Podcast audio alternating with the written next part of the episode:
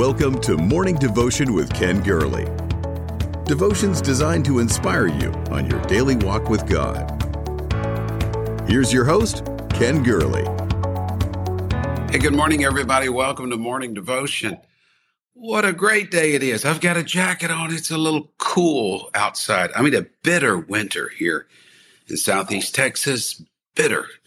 I think I spied a little frost out there. It's just a horribly winter day. And I'm sorry for those that are locked elsewhere. So good to see you this morning. Welcome. Welcome to the end is near. And it's my prayer. May we all finish strong. So Bill and Kirk and Deborah and Barbara, Cheryl, Terrence, Donna, thank you.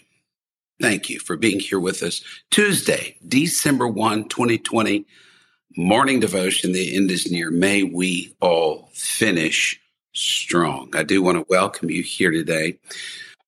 I know that you are the ones that make this very, very special. When you join in with this every day, you make this unique. You make this an experience for others, your presence, your care, your concern, your prayers one for another, lifting each up, uh, each other up during this crazy season because I've never been more convinced than we are now that we're at the last of the last days. And I think those who deny this are either in denial or delusional, can't coast, can't step back, can't retreat to a cave, can't slack. We got to finish this thing, folks. And I am determined we're going to finish this last leg of the race well. The end is near. May we all finish strong. You know the drill. Like the page, share the page, follow the page. And uh, thank you for being here. Donna, Shara, Kimberly, Larice, thank you. Thank you for being here. Special message at the close of this broadcast today. And uh, I, I'll share it with you then. And hopefully you'll find it heartwarming something you'll be interested in. So today, today is December the first, the first day of the last month of the year. I just want to ask you at the end of this year, are you going to stay stay up on New Year's Eve to midnight just to make sure 2020 has departed from us? I think so. God has seen us through 11 months of the year. You may have staggered, you may have stumbled, you may have been, distracted, but let's finish this year strong. John Bisagno was a beloved pastor of Houston's First Baptist Church here. When he was a young man, his father in law told him that only one in 10 people who went into full time ministry would still be on track by the age of 65. And John, John, a young man, 20 years old, disagreed vehemently and set out to prove him wrong. And so he sat down and wrote the names of 24 of his peers, 24 people who he know, knew were sold out to Jesus, two dozen people who were fully called, committed to, to ministry, 24 people who John knew would never give up. It was at the age of 53. John went back and looked at his list. It had only been 33 years, not 45. He was only 53, not 65. But only three names remained of the original 24. Why? Because we've got trouble finishing and finishing strong. Oh, can I get a witness to that? How many of you want to finish strong? The end is near in so many different ways. How many of you want to be one of those that say, we made it to the end and we not only survived, but we thrived and fulfilled the mission that the Lord called us to do. It's true in nearly every walk of life, people have trouble finishing. Over 20 years, Mark Twain wrote three versions of The Mysterious Stranger, but never finished a single one of them. Charles Dickens, as was the case back then, measured out the mystery of Edwin Drood in installments to a magazine. He had the audacity, Dickens had the audacity to, to die midway through their release. And to this day, nobody knows who the killer is. The scope and magnitude of Tolkien's unfinished work absolutely boggles the mind. His son simply went ahead and published it as it was in its unfinished state. Leonardo da Vinci was notorious in procrastinating and leaving works unfinished. The Last Supper is thought by some to not even be finished. The portrait of FDR was unfinished. Michael, he didn't do that one. Uh, the portrait of FDR was unfinished because he died midway through it. So many numerous, numerous unfinished works. Michelangelo, some buildings are started, never stop, uh, finished. Many things, many things, many more things than not are started but never finished. Just witness gym memberships on January 1. Finishing is not easy. But can I say that finishing God's work in the last of the last days, it's not going to be easy either. What holds us back? I could come up with any number of things, but let me just mention a few that I've observed in this year of 2020. I think fatigue is one of them, weariness. One of the things that keeps us from finishing strong is weariness. It's that odd assortment of character in Baum's Wizard of Oz. When they finally get near to the Emerald City, they see a field of poppies, and Dorothy and the lion are overtaken by sleep, sleeping within sight of the city. Or when Christian in Pilgrim's Progress comes close to the celestial city, he was warned, Beware of forgetful green the most dangerous place near the city. Here's how Bunyan described it in his book. He said, Beware of forgetful green. Many, after going some way on pilgrimage, get into this green, into this meadow, and continue here and there, falling asleep on this forgetful green and talk incoherently as men do in their sleep. But we've got a more sure word of prophecy than those fanciful stories. In the parable of the 10 virgins, 10 young ladies were part of the bridal party, and their job was to light, to illuminate the path of the groom en route to the bride's house. We normally focus on the fact that five had oil, five did not. But notice this all slept at the midnight hour. Oil or no oil, each is going to battle fatigue. It reminds me of Elijah when Elijah ran away from Jezebel. He was diverted from his course. Now he's fatigued, depressed, discouraged under a juniper tree. I'm told by people who run marathons that eventually they will hit the wall, that moment where everything in them wants to just shut down. Technically, it means the runner's body has run out of glycogen, that uh, the body's quick storage for carbohydrates. Put another way, they just ran out of gas. They didn't have the strength. It takes a supreme regimen of stamina and discipline and effort and drive to break through a wall of fatigue. I believe you've got it. Every morning you're here at 7 a.m. or later in the day whenever you can watch it. You see, the greatest temptation for me and you is going to be to step away from the course. But in this Christian life, it's not how you start that matters. It's how you finish. And I want you to finish strong. Fatigue is one factor. Fear of opposition is another. It's not that we're following a primrose path. We've got adversity facing us. We certainly do. We ought to get a t-shirt saying, I survived 2020. We've got, we've got Bible. For every open door, there are many adversaries of the 12 spies sent to the promised land. Only two brought back a good report, Caleb and Joshua. Ten spies, however, saw the opposition. They saw the giants. They saw themselves as grasshoppers. And their hearts grew anxious and fearful. And fear don't you ever forget it. Fear, like faith, is contagious. Was Vanderlei Lima who went to Athens in the 04 Olympics to do what no other Brazilian had ever done, to win a medal in the Olympic marathon. And of course, the marathon started in Athens and to win a medal in there of all places was the coveted prize of the top runners of the world. Lima was not favored to win or even place in the event. But as the race neared its last leg, Lima was in the lead. And people sensed something special was happening. They began to clap and cheer as Lima passed. He was at the 22 mile mark with a 48 second lead over his nearest competitor. In one of those bewildering moments, a crazed spectator bolted from the crowd, tackled the fatigued runner. The runner was bloodied on his knees and elbows. Lima lost precious moments in the race. It broke his rhythm, his concentration, his pace. He developed muscle cramps. The next runner caught up with him and passed. Soon another runner passed him, but Lima, Lima could have given up, but he didn't give up. Bloodied, wounded, and in pain. He kept running. He did not win the gold. He did not win the silver, but he did win the bronze. And more than that, because of his attitude in the face of adversity, he won the medal given to that Olympiad that displayed the greatest spirit. Following the race, Lima expressed this reaction. I'm not going to cry forever about the incident, although it did break my concentration. I'm very thankful that I managed to finish. And the bronze medal in such a difficult marathon is also a great achievement.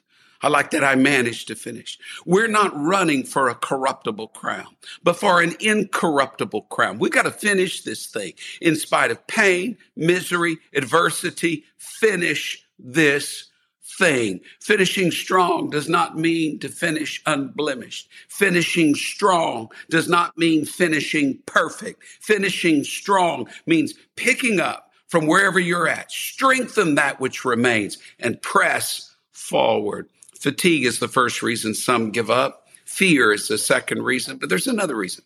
I think that we don't finish strong. Listen to me carefully on this one. It was the case of Nehemiah when he felt impressed by God to rebuild Jerusalem's walls. His experience are almost a case study of the opposition we're going to face in anything meaningful. And he had to fight the third enemy, frustration. He was surrounded by so many opponents, so many within and without the walls. His, his description of this is interesting. Nehemiah 4:10, they struggled because there was so much rubbish. Things got in the way. Opposition just didn't work out. Have you ever been there? It just didn't work out the way I planned. The path is blocked. The horizon is not clear. And we get frustrated. Frustration in the heart of a believer, hear me carefully, is a gold plated invitation for the enemy to remain on standby. Because when we get frustrated, the enemy senses discouragement and discouragement has always been the enemy's greatest weapon. Someone said motivation without direction equals frustration. We entered into 2020 with a 2020 vision. We knew where we were going and but oh, wow, this year has thrown us so much motivation, so much passion, so much heart. But the direction, the path has not been clear. And we're in danger of growing frustrated if we have not already. You say, I, uh, uh, Pastor, I, I've been through a divorce. It was my fault. Well, you've run with weakness, but finish strong. You say, uh, but uh, Pastor, I've made some foolish choices. I've lost my credibility. Okay. You've gotten distracted, but, but finish strong. You, you say, well, I've lost my will to run. Well, I say run on. You're only beaten when you don't try. You just got to get up one more time, than the enemy waylays you. Rejoice not against me, O mine enemy. I'm getting up. If you want to be one of those that finish strong, let's go a step further, can we? A step further here today. It's not enough to simply say finish strong. It takes help. And you're going to help, need help from several sources. Let me give you some sources of strength to finish strong. The first one's going to surprise you. You need, first of all, some opposition to reveal your weaknesses. God allows enemies to work on us to reveal our weaknesses, our imperfections, our blemishes, so that we can be stronger. Notice what it says of Jesus. Consider him that endured such contradiction of sinners against himself. He experienced opposition, what Jesus didn't need, we do need. We need our enemies to bring out the absolute worst in us, where God can deal with it and we get stronger and it doesn't stop us from finishing strong. The second thing we need is we need some friends to encourage us. Oh my. Oh my. You need some friends. You need some friends. How many times have I heard people just tell me, say, "Oh, I, I, people are talking bad about me. They're trashing me on social media. They, you know, they, they never have an encouraging word. And I just want, I just want to say, and I rarely do, but let me just say it here. You need to clean your slate of your supposed friends and you need to find people that will encourage you and strengthen you. It's one of the, the joys that I get coming back on these threads after it's over when I see Vicky and Ashley and, and, uh, Davin and Deborah and Trenton just encouraging one another. You're encouraging one another. You're getting some nutritious, healthy friends that believe that God is in you and God is working for you. You need some encouraging friends. You don't need Eliphaz, Bildad, and Zophar. You don't need Job's supposed comforters. Get rid of those people in your life. Well, if they're family, you can't. I know that. But get rid of those people in your life that are constantly measuring you by an unrealistic expectation, saying you, are, you should be doing that. Well, I'm glad you made an A, but it should have been an A plus. And I'm, mm-hmm. I'm, I'm glad you did this, but you should have done that. Get rid of the shoulda people in your lives. Get rid of those that are looking down their nose at you. Find people, find people that can strengthen and encourage you. Every Jonathan needs an armor bearer. Every Barnabas needs a Paul. Every Paul needs a Silas. It, incur- it, it, it concerns me during this season. Not everyone is a rising star, but there's rising stars all around us. And they just need encouragement. Become a champion by helping others be a champion. Paul said that as we have the opportunity to do good to all men, especially those in the church, when you see someone who needs a helping hand, give it to them. The third thing that will help you finish strong is divine assistance. The 18th Psalm, wow, it's so beautiful. It is God who arms me with strength, and He makes my way perfect. He makes my feet like the feet of a deer, like hinds feet. He sets me upon high places. He teaches my hands to war so that my arms can bend a bow of bronze. You have also given me the shield of your salvation, Lord, and your right hand has held me up. One of my favorite verses, your gentleness has made me great. You enlarged my path under me so that my feet did not slip. You need some traction in this day. God can give it to you and God can give you the strength. The Lord's going to help. We've got a promise that the Lord is going to finish a good work in us. We've got faith to believe, faith that God's going to see us through, faith. There's strong faith, Romans 4, weak faith, Romans 14, shipwrecked faith, 1 Timothy 1, and unfeigned faith, 1 Timothy 1. Which one do you want? I don't want to be shipwrecked. I don't want to have weak faith. I want strong faith. Strong faith to finish strong. But there's one more thing that you're going to need. One more resource that you need. In John 4 34, Jesus said, My meat is to do the will of him that sent me and to finish his work. You're going to need a personal commitment, a personal commitment. I will finish strong by God's grace. I'm going to run to win. Yeah, I'm in it to win it. Paul said, I strain to reach the end of the race and to receive the prize. I want to finish this race. It's a story of a young boy competing in a race that desperately wants to win. He's fallen down three times, and each dad is each time his dad's there to urge him to get up and win the race. It's called, it's a piece of prose. It's called The Race. Defeat. He lay there silently, a tear dropped from his eye. There's no sense running anymore. Three strikes, I'm out. So why try? The will to rise had disappeared and all hope had fled away, so far behind, so error prone, closer all the way. I've lost. So what's the use, he thought. I'll live with my disgrace. But then he thought about his dad, who soon he'd have to face. Get up! An echo sounded low. Get up and take your place. You were not meant for failure here. Get up and win that with a borrowed will. Get up, it said. You haven't lost it all. For winning is not more than this to rise each time you fall. So up he rose to run once more. And with a new commit, he resolved that win or lose, at least he wouldn't quit. So far behind the others now, the most he'd ever been. Still, he gave it all he had and ran as though he fought to win. Three times he'd fallen stumbling. Three times he rose again, too far behind to hope to win, but he still ran to the end. They cheered the winning runner as he crossed first place, head high, proud, happy, no failing, no falling, no disgrace. But when the fallen youngster crossed the line, last place, the crowd gave him the greatest cheer for finishing the race. For even though he came in last with head bowed low, unproud, you would have thought that he had won the race to listen to the crowd to his dad. He sadly said, I didn't do so well. To me, you won, his father said, because you rose each time you fell. And now when things seem dark and hard and difficult to face, the memory of that little boy helps me in my own race. For all of life is like that race with ups and downs and all. And all you have to do to win is rise each time you fall. Quit, give up, you're beaten. They still shout that in my face.